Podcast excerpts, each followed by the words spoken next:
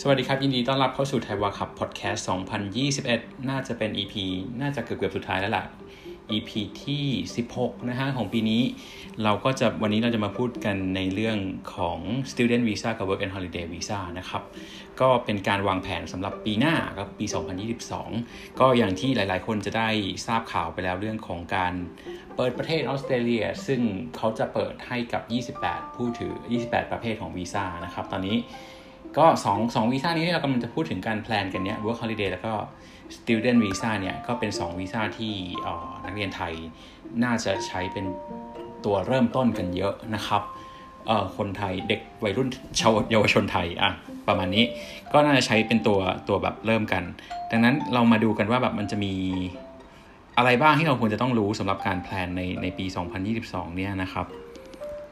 ก็เดี๋ยวขอเช็คก่อนตอนนี้ยังอัดอยู่นะโอเคงั้นไปด้วยกันนะครับ ก็ถ้ามีคำถามในระหว่างนี้ก็สามารถถามได้เลยนะครับ อันนี้เราพูดถึง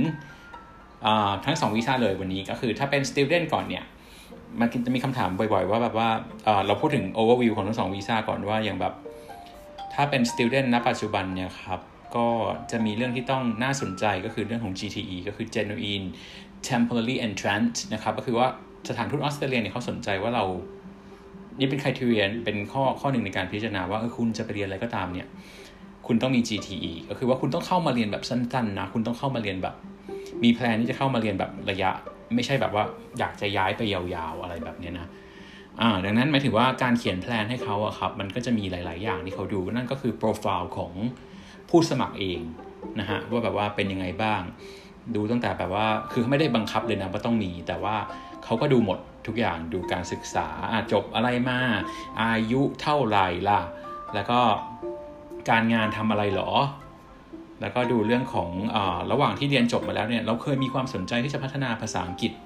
หรือพัฒนาตัวเองในด้านนั้นๆ หรือเปล่าสนใจไปโรงเรียนอะไรด้านนั้นหรือเปล่าอะไรแบบนี้นะครับ มันก็จะมีหลาย ๆ คนเหมือนกันที่เขาบอกว่า อ๋อ ไปเรียนอยากไปเรียนภาษาแต่ไม่อยากเรียนที่ไทยเลย ได้ไหมก็ก็ได้ก็ไม่ไม่ได้เป็นข้อบังคับ อย่างที่บอกไม่ได้เป็นข้อบังคับ แต่ถ้าเทียบกับอีกคนหนึ่งที่เขา plan ชัดกว่าว่าเขาเรียนทำไม สมมติว่านาย A บอกว่าไปเรียนโดยที่ผมไม่ขอเรียนอะไรที่ไทยเลย แล้วก็ไปที่ออสขอเรียน general English แล้วค่อยว่ากันอีกทีหนึ่งในอนาคต ตรงเนี้ยเขาก็จะดู background ต่างๆ อย่างที่บอกไม่ได้แปลว่าต้องปฏิเสธ แต่แปลว่าเทียบกับอีกคนหนึ่งที่โปรไฟล์เหมือนกันเนี่ย แต่ว่าเขาแพลนมาชัดกว่าว่า อ๋อ ผมนะครับพี่ ก็เรียนจบมาภาษาไม่เก่ง ผมก็เลยมาเรียนภาษา แล้วผมก็เลยไปลองสอบกับโรงเรียนมาลองสอบกับโรงเรียนโรงเรียนก็จะบอกบอกได้ว่า เราควรจะต้องลงเรียนอะไรนานเท่าไหร่ไม่ได้แบบเลือกขึ้นมาเองว่าเอา 24 36 48วีคแล้วกันอะไรแบบนี้แต่มันมีความหมายของมันอยู่ว่าระยะ duration นั้นอะ่ะการสอบไปโรงเรียนหรือสอบ IELTS มาเนี่ยมันมีมันมีความหมายของมันว่า การที่เราเลือกโรงเรียนเลือกระยะเวลาได้เหมาะสมเนี่ยมันไม่ยาวเกินไปเนี่ยมันก็ ดีกว่าเราเราหนึ่งเราไม่เปลืองเงิน 2 เราไม่เบื่อนะครับสามคือมันมีเหตุผลว่าเราเลือกคอร์สพวกนั้นทำไมไม่ได้บอกว่าอ๋อจะได้อยู่ยาวๆ อะไรแบบนี้อ่าดังนั้นจะต้องมีเหตุผลให้ชัดเจนว่าการเรียนในที่ไทยมาถามว่ามันจำเป็นไหมอย่างที่บอกไม่จำเป็น แต่ถ้าเกิดแบบว่าคุณไม่เคยเกี่ยวกับภาษาอังกฤษมาเลย ก็ก็มีก็ก็ดีกว่าไม่มีอะไรแบบนี้นะฮะเช่นเดียวกันประสบการณ์การทำงานการที่มีแกลบการแบบว่างงานนานมากๆอะไรแบบนี้ เทียบกับคนที่เขาทำงานมาตลอดมันก็มันก็ต่างกันอ่าเพราะฉะนั้นหมายถึงว่ายิ่งยิ่งมีตรงนี้ชัดเจนอะไรอย่างเงี้ยนะครับหมายถึงว่าเราก็แพลนว่าโอเค ทั่วไปเราก็บอกแพลนว่าอะถ้ายังไม่มีเลยก็ไปเรียนภาษาหน่อยไหมจะไปลองสอบ IELTS ไหมหรือจะสอบกับโรงเรียนไหมอ่าแล้วก็เราก็จะแบบอ่าพอสอบเราได้แพลนมาก็ study plan ก็จะชัดว่าเรียนตรงนี้เท่านี้จบออกมาจะเป็น level เทียบเท่า IELTS ประมาณเท่าไหร่ ซึ่งตรงนั้นเนี่ยเอาคำตรงนั้นที่ออกมาเนี่ยมันจะบอกได้ว่าเราจะเอาไปทำอะไรได้บ้าง ถ้ามันบอกได้ชัดเนี่ยมันก็มันก็ง่ายขึ้นนะครับว่ามันก็จะเป็นอ๋อ option เราเรียนโรงเรียนนี้เพราะว่าเราจะมี pathway ไปที่โรงเรียน A B C เราสนใจเรียนต่อด้วยนะ กรณีที่เรากลับไทยเราก็สนใจว่าเราจะทำธุรกิจนั้นนี้นะ มันไม่ใช่อะไรที่กว้างมากแบบที่บอกว่าวันหนึ่งถ้าฉันภาษาดีขึ้นอนาคตฉันก็คงจะดีแหละอะไรเงี้ยมาถึงพูดอย่างเงี้ยมันกว้างมากๆจนเขาก็จะบอกว่า อืมไม่ได้ห้ามว่าจะไม่ให้วีซ่าหรืออะไรเงี้ยแต่แบบว่า เอมันจะได้หรือเปล่ามันก็มันก็เทียบกับคนที่เขายื่นแอปพลิเคชันที่มันแน่น ๆ เข้าไปอะมันก็ต้องเห็นการเปรียบเทียบเหมือนกันนะครับแต่ทั้งนี้ทั้งนั้นมันดูดูเป็นรายบุคคลนั่นแหละอ่าก็ดูโปรไฟล์เรารวมๆนั่นแหละพอยก็คือว่าอะไรที่ไม่เหนือบากว่าแรงทำได้ทำเถอะเพราะภาษาอังกฤษก็ดีกับตัวเองอยู่แล้วนะครับอันนี้ที่พูดต่อไปของนักเรียนเนี่ยคือว่าตอนนี้ที่มันมีเดี๋ยววันที่7เนี่ยเราจะมีเรื่องของ วีซ่า 485 วีซ่า 485 เป็นวีซ่าหลังจากเรียนจบนะครับคืออตอนนี้มันก็จะมีข่าวดีว่าวีซ่า 485 เราจะสามารถต่อได้แบบยาวขึ้นกับกับมีอันนึงก็คือว่าเรียนโทปกติเคยได้ 2 กลายเป็น 3 แล้วก็ 3 ปีหลังเรียนจบนะครับ ซึ่งมันมีผลเยอะกับการแบบเก็บแต้มขอ PR นู่นนี่นั่นโน้นอะไรเงี้ยมีเอฟเฟกเยอะมากพอสมควรกับกับชีวิตในออสเตรเลียนะครับไอตัวนี้มันไม่ใช่แบบว่าอยู่ยาวเฉยๆอะไรแบบเนี้ย อ่าแล้วก็อ่าคนที่ขอวีซ่าแบบสมมติเรียนดิฟด้านทำอาหารหรืออะไรเงี้ยเคยได้ 1.5 ปีจะได้เป็น 2 ปี และก็อาจเข้าใจว่าจะมีแบบว่าเป็นชั่วคราวที่จะทำให้แบบว่าเรียนด้านอะไรก็ได้ แล้วด้านดิฟด้านอะไรก็ได้แล้วก็ต่อได้ 2 ปีด้วยเหมือนกัน เพราะฉะนั้นเราจะเราใครที่อยู่ในออสเตรเลียเนี่ยก็จะจะแบบว่าน่าจะพิจารณาตรงนี้ไว้ว่าแบบเออถ้าเกิดแบบยังเก็บตังค์ไม่ได้เลยก็อาจจะวีซ่านี้ก็น่าจะเหมาะ อันนี้จะพูดกลับมาถึงว่าเมื่อกี้เลยเลยพูดว่าวีซ่านักเรียนเนี่ย วีซ่า485ไงก็ใช้ภาษาอังกฤษเหมือนกัน คือตลอดเจอร์นี่นี้นะครับ ยังไงไปออสเตรเลียได้ภาษาอังกฤษมันก็เป็นเรื่องดีกว่าเสมออยู่แล้วนะครับ ดังนั้นฝึกตั้งแต่ที่ไทยได้เลยก็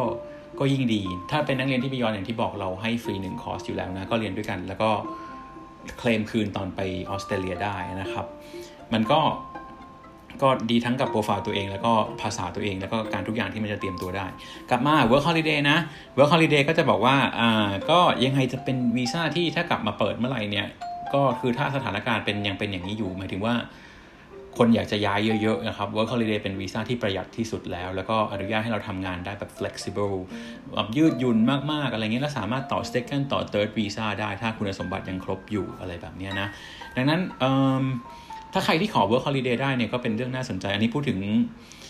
อตอนนี้ยังมี 2,000 คนอยู่นะครับ เมื่อวานมีคนถามเหมือนกันว่ามี 5,000 คนไหมเพื่อนบอกมาไม่เคยได้ยินนะครับ ตอนนี้ก็ยังเป็น 2,000 เหมือนเดิมนะครับ 5,000 คนน่าจะเป็นประเทศอื่นตอนนี้แต่ถ้ามีถ้ามีก็จะรีบบอกเหมือนกันนะฮะแล้วก็ทีนี้หมายถึงว่าวีซ่าอย่างเงี้ยมีมีข้อจำกัดปีละ 2,000 คนสมัยสมัยก่อนเราอาจจะคิดว่ามันจะพอหรือไม่พอตอนนี้เราคิดว่า ก็ยังไงก็ไม่น่าจะพอนะครับ น่าจะมีคนแย่งกันเยอะมากๆ คุณสมบัติทั่วไปนะ อันนี้พูดถึงว่าอาต้องจบตรีใช่ไหมอายุไม่เกิน 30 ก็คือไม่เกิน 31 18ถึง30 ยังไม่ถึง 31 นะครับ แล้วก็ไม่ถึง 31 แปลว่า ถ้าพรุ่งนี้วันเกิดอายุ 31 วันนี้ยืนวีซ่าได้อ่ามี 2 process ก็คือต้องขอจดหมายรับรองจากกรมกิจการเด็กและเยาวชนจากนี้จะเรียกว่าดอยนะฮะ แล้วก็ เอาจดหมายนั้นไปยื่นวีซ่ากับสถานทูตออสเตรเลียนะครับ ก็จะเป็นแบบนี้ต้องมี IELTS 4.5 หรือเทียบเท่าถ้าจบเทียบเท่าก็อาจจะแปลว่าเป็นอย่างอื่น อย่างเช่นแบบเป็นจบอินเตอร์มาอะไรเงี้ยก็จะเทียบได้นะครับ แล้วก็เรื่องสำคัญก็คือ demand อันนี้อันนี้ issue ที่ถามมาก็คือว่ามีมีน้องในในกลุ่มไลน์เนี่ยเขาก็จะถามว่าแบบว่าเออการที่เราขอ student ไปก่อนแล้วเรากลับมาขอ WAH ได้ไหมก็ก็ได้ครับ ในสมัยก่อนนี่ก็เป็นเรื่องปกตินะ ที่แบบเออส่วนตัวเนี้ย ตัวเองก็เคยเริ่มแบบนั้นนะครับ ว่าไป WAH แล้วก็เออกลับมาเอ้ยไป student มาก่อนแล้วภาษาดีขึ้นแล้วก็กลับมา WAH อะไรแบบนี้แต่แต่ว่ามันจะมี condition ของ WAH อยู่เมื่อกี้เราพูดถึงดอยอใช่ไหมดอยออาจจะกำหนดว่าคุณต้องกลับมาไทยเพื่อขอใบรับรอง หรืออาจจะไม่กำหนดก็ได้เพราะปีหลังเขาก็เขาเห็นโควิดเขาก็บอกว่าอ๋องั้นยื่นส่งเอกสารมาก็พอไม่ต้องมาสัมภาษณ์จริงๆจังๆแต่ก็ยังมีข้อกำหนดของสถานทูตอยู่ดีว่าคุณต้องอยู่นอกออสเตรเลียนะครับดังนั้นหมายถึงว่า มันก็จะเป็นคอสเป็นความเสี่ยงต่างๆ การกดโคต้าได้ไม่ได้ อย่างที่บอกว่าดีมานมันจะเยอะ และถ้านักเรียนเนี่ยวิชานักเรียนมีอยู่แล้ว แล้วเรามีอินเซนティブต่อที่จะต่อดิพโพมาขอ 485นู่นนี่ต่อ มันก็มีข้อดีของวิชานักเรียนในปี ปีหน้าผมผมค่อนข้างเชื่อว่าถ้าเกิดบอกว่าเป็นเป็นเอ่อถ้าเขาถ้าฐานทูตเอ้ยถ้าทางรัฐบาลออสพูดว่าเป็นแบบชั่วคราวเนี่ยนะคิดว่ามันก็คงไม่ได้นานมากสำหรับใบตัวที่จะให้แบบเรียนดิฟอะไรก็ได้แล้วก็ได้ ได้วีซ่าหลังเรียนจบ 2 ปีอะไรเงี้ยเพราะฉะนั้นใครที่ จะต่อตรงนั้นนะก็อาจจะเป็นช่วงที่ต้องอช่วงตลาดขาขึ้นนะครับ ต้องรีบรีบซื้อไปในช่วงนั้นนะฮะก็ดังนั้นหมายถึงว่ามันจะมีมีมีเขาเรียกว่าความยากอยู่ว่าแบบว่าถ้าไปนักเรียนแล้วจะกลับมาขอวานจะขอได้หรือเปล่า ขณะที่เราเลือกนักเรียนที่แบบมีออปชันที่เราจะอยู่ต่อได้เลย ทั้งนี้ทั้งนั้นก็จะบอกติดไว้ให้ด้วยนะครับว่าแบบว่าถ้าใครใครที่จะแพลน อันนี้ไปอ่านมาเหมือนกันว่าเขาบอกว่านักเรียนทั่วไปเนี่ยเขาควรจะไปถึง PR เนี่ย อันนี้พูดถึงสถิติ อาจจะใช้เวลา 5 ปีถึงกี่ปีขึ้นไปอะไรอย่างเงี้ย เพราะฉะนั้นการที่เราไปเรียนสมมติดิฟที่ไม่เกี่ยวกับ PR เลย เพื่อเก็บเงินเฉยๆ แล้วก็ต่ออีก 2 ปีอย่างเงี้ยแปลว่าเราแอดแอดอะไรขึ้นไปใน process เราที่ยาวกว่า 5 ปีนั้นอะไรเงี้ย เพราะฉะนั้นลองลองคุยกับ register migration agent หมายถึงว่าต้อง work out ทุกอย่างออกมาพร้อม ๆ กันนะครับ เรื่องการเงินเรื่องเวลาเรื่องอายุ เรื่องคุณสมบัติต่างๆ แล้วก็แพลนให้มันดีๆ ว่ามันควรจะต้องออกมาเป็นยังไงมันถึงจะ work ที่สุดนะครับ โอเคคร่าวๆก็คือแบบนี้นะว่าว่าถ้าส่วนตัวก็จะบอกว่าลองแพลนดีๆว่าอะ student ถ้าเป็น student นะครับ GTE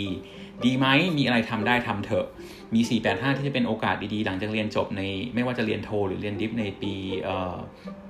ถัดๆมานะครับ ก็น่าจะ ชั่วคราวหรือว่าอะไรเราลองดูกันว่าแบบอันไหนอันไหนนโยบายเป็นยังไงนะครับ ภาษาอังกฤษพัฒนาได้ตั้งแต่ตอนนี้ยิ่งดี เพราะว่าไม่ว่าจะไปขอ 485 จะขอ PR อะไรยิ่งได้เยอะก็ยิ่งยิ่งเป็นประโยชน์กับตัวเองไม่ว่าจะเป็นการหางานใดๆนะครับ แล้วก็ถ้าเป็นวาก็เตรียมตัวให้พร้อมนะปัจจุบันเนี่ยก็คิดว่ายังไงก็เป็นวิชาที่ดีมานน่าจะเยอะมากๆนะครับ ก็เตรียมสอบ IELTS สอบอะไรไว้เลย เพราะว่าบอกได้เลยนะว่า ปกติเนี่ยไทยว่าครับต้องไปคุยกับ BC คือ British British Council หรือ IDP และ IDP ด้วยว่าแบบว่าขอรอบเพิ่มได้ไหมตอนที่จะเปิด เพราะว่ามันเต็มอะไรแบบนี้นั่นคือตอนที่เป็น 500 คนนะ เพราะฉะนั้นตอนที่เป็น 200 คนนี้เรายังไม่เคยเจอตอนที่เปิดประเทศแล้วก็เปิด โคต้าพร้อมกันแล้วนะฮะ ถ้าเป็นอย่างนั้นแล้วก็มีเทรนย้ายประเทศอย่างที่ทุกคนอยากจะย้ายกันอีกนะครับ มันก็คิดว่ายังไงมันดีมานมันจะเยอะแล้วมันจะเต็มตั้งแต่เทสนะ่ะมันมันไม่ได้เป็นยากยากตอนขอโคต้าตอนเทสก็จะแบบว่าถ้าใครผลไม่พร้อมไม่รอเปิดอาจจะอาจจะแบบ คือยังได้อยู่แต่ว่ามันอาจจะแบบเทสมันอาจจะเต็มเร็ว เพราะเขาก็มี capacity ของเขานะครับ ตอนนี้มันก็ต้องดูว่าทางดอยอกับจะกลับมาเปิดเมื่อไหร่นะฮะโอเค ก็สำหรับวันนี้นะก็ เราคงพูดตรงนี้สำหรับตัวตัวเขาเรียกว่าตัวพอดแคสต์เท่านี้นะครับ อันนี้เราบอกว่าเราเราไลฟ์ใน Facebook ด้วยนะครับ หลังจากนี้ก็จะเทคคำถามนะ เดี๋ยวจะไล่ตอบคำถามให้นะครับ ก็ในพอดแคสต์ก็พอดแคสต์ก็จะเป็นเท่านี้นะครับ ก็ยังไงก็ลองตัดสินใจกันดูนะครับ ถ้าเกิดถามทาง Beyond ก็แอดมาได้ทาง Line at Beyond Study นะ แล้วก็อย่างที่บอกว่า อันนี้อันนี้พูดถึงโปรโมชั่นที่ Beyond มีเนี่ย ก็คือว่า ถ้าไปเรียนภาษาเนี่ยเราให้คอร์สหนึ่งอยู่แล้วมูลค่า 3,600 บาทนะครับ แล้วก็โรงเรียนก็ลงเถอะถ้าให้ลงอยู่แล้ว แล้วก็มีฟรีให้ด้วยเอาเคลมคืนได้ลงไปเถอะ แล้วก็ถ้าถ้าเรียนโทเนี่ยก็จะได้ได้ปรึกษา migration migration agent ฟรีไปด้วยนะครับ หมายถึงว่าทุกอย่างเนี้ยออกตังไปก่อนทั้งสองอย่างนะ แล้วพอจัดการเรื่องทุกอย่างเรียบร้อยก็เคลมคืนกันได้นะครับ ก็ตรงนี้มันก็จะช่วยให้แบบว่า journey มันสมูทมากขึ้นเมื่ออย่างที่บอกว่าต้องวางแผนให้ดีนะ ต้อง eliminate risks ต่างๆ ออกไปให้ได้เท่าที่เราทำได้นะครับ แล้วก็ถ้าตรงนี้สำหรับจะเรียนหมายถึงว่านักเรียนที่อื่นก็ตามนะครับ ถ้าฟังอยู่ก็ก็ยังแนะนำว่าทำแบบเดียวกันอยู่ดีไม่เรียนกับบิยอนก็ได้เรียนกับที่อื่น เรียนที่ไหนมาก็ได้มาทำกับบิยอนก็ก็ยังจะบอกว่าก็ก็เรียนเถอะเออก็ไม่ไม่จำเป็นต้องเรียนกับที่นี่อ่าแต่ว่า มันมันดีกับประวัติมากกว่าดีกับตัวเองมากกว่านะครับ ไม่ต้องทิ้งทุกอย่างไปว่าเราทำที่ออสนะฮะแล้วก็เหมือนกันไม่ต้องรอเรื่อง work holiday คือเตรียมตัวได้เตรียมภาษาได้อะไรก็ก็เตรียมไปเลยตั้งแต่ตอนนี้นะครับ เพราะว่ามันก็ใช้เวลาเนอะบางคนแบบว่าพื้นฐานไม่ดีอะไรอย่างนี้ อันนี้เล่าเรื่องก่อนจบในในพอดแคสต์นิดนึงว่าแบบคอร์สภาษาอังกฤษตอนนี้เรามี 3 คอร์สก็คือ grammar สำหรับ grammar หนึ่งเนี่ยเอาไว้เอาไว้สร้างพื้นฐานเลย แบบว่าเบสิก เรียงการสร้างประโยคให้มันถูกต้องว่าเออ verb free sentence สร้างยังไง แล้วก็รูปแบบรูปรูปแบบของประโยคที่หลากหลายแบบที่ IELTS ต้องการนะครับ และ Grammar 2เนี่ยก็จะเป็นตัวต่อยอดมาว่าเอออะไรที่มันซับซ้อนมากขึ้นการสร้างพารากราฟการใช้โกของที่อันที่2นี่คือการสร้างพารากราฟมากขึ้นการเชื่อมโยงไอเดียต่างๆ มันก็จะเป็นการใช้ punctuation การใช้ relative clause อะไรกันมากที่มันซับซ้อนขึ้นมา ซึ่งมันอาศัยพื้นฐานจากคอร์สแรกมาเหมือนกัน ใครที่แม่นคอร์สแรกอยู่แล้วมาเรียนคอร์ส2ก็ได้ แล้วก็ IELTS ก็จะ fix เอ่อ fit in ด้านภาษาไอ skill ภาษามาใช้กับ test skill ก็จะทำให้ทุกอย่างมันพร้อมพอดี ประมาณนี้นะก็คือแล้วก็ migration agent เนี่ย อย่างที่บอกไปถ้าฟังใน EP อื่นเนี่ยก็จะบอกว่า ถ้าใครที่ plan จะย้ายไปยาวๆ ก็คุยเถอะ เพราะว่าจะช่วยเราเยอะนะครับว่าประหยัดเวลาไปแล้วก็ให้ professional เขาทำไปเลย เขาจะได้คุยเรื่องให้เราได้ว่าเขา personalize ให้เราได้ว่า หมายถึงว่าแพลนที่ออกมาเนี่ยมัน personalize ว่าเออเราจะต้องแพลนอะไรยังไงบ้างนะ โอเค ก็สำหรับในพอดแคสต์ฝากไว้เท่านี้นะครับ เดี๋ยวผมจะเทคคำถามในไลฟ์ต่อนะครับ ก็ขอบคุณมากครับที่ฟังด้วยกันมา สวัสดีนะครับ เดี๋ยว